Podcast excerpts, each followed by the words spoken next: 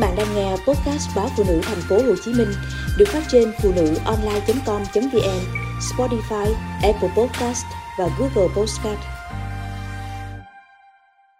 Phát hiện thai mắc bệnh tim, giữ lại hay bỏ con? Siêu âm tim bào thai là một phương pháp chẩn đoán hữu ích để chẩn đoán sớm thai nhi bị bệnh tim bẩm sinh hay không. Đặc biệt, người mẹ có thể siêu âm nhiều lần vẫn không gây ảnh hưởng hay tác dụng phụ lên bào thai. Mỗi năm, tại Việt Nam, có hơn 3.000 trẻ sơ sinh chào đời mắc bệnh tim bẩm sinh nặng. Trong đó khoảng 20% trẻ không được phát hiện bệnh ngay sau khi sinh. Bệnh tim bẩm sinh ở trẻ em là những dị dạng ở tim xảy ra từ khi còn trong bào thai.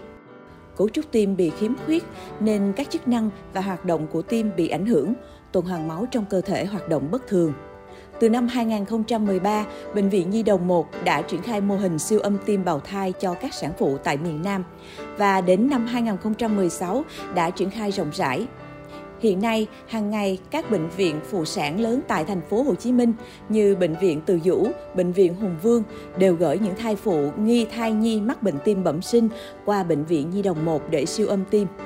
Siêu âm tim hiện nay là phương pháp chẩn đoán rất tốt, giúp phát hiện sớm bào thai có bị bệnh tim bẩm sinh hay không, dù xác suất không phải lúc nào cũng chính xác 100%.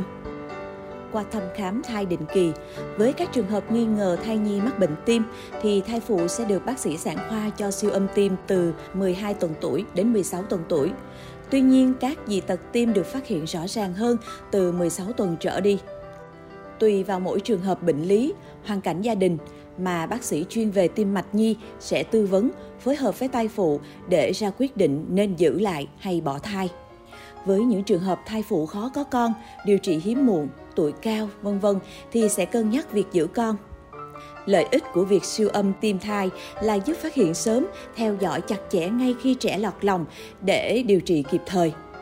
Đặc biệt, 90% các trường hợp dị tật tim bẩm sinh có thể chữa khỏi, giúp trẻ có được cuộc sống như bao trẻ bình thường khác.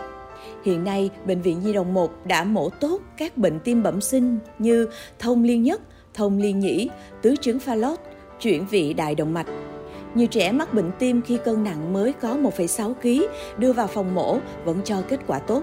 Riêng 10% các bệnh tim còn lại, đơn cử như tật thiểu sản tim trái thì trẻ phải lên bàn mổ nhiều lần để kéo dài thời gian chờ ghép tim. Theo thống kê, cứ 1.000 trẻ được sinh ra thì có 8 trẻ mắc bệnh tim bẩm sinh. Nếu không được phát hiện và điều trị sớm, bệnh có thể gây ra những ảnh hưởng nặng nề đến sức khỏe sau này, thậm chí gây tử vong. Dấu hiệu phát triển sớm trẻ bị tim bẩm sinh là sau khi sinh, trẻ tím môi, tím ở kết mạc mắt, đầu ngón tay, ngón chân, vân vân nên cũng dễ nhận biết. Hoặc trẻ có dấu hiệu tim đập nhanh, vã mồ hôi hay sau khi khóc sẽ tím rất nhanh.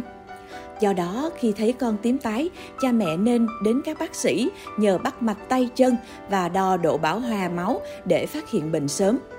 Nhiều trường hợp, cha mẹ phát hiện trễ khiến trẻ không còn cơ hội lên bàn mổ hoặc ca mổ diễn ra rất khó khăn, mổ nhiều lần do bệnh tiến triển quá nặng, gây tốn kém tiền của và kéo dài thời gian điều trị.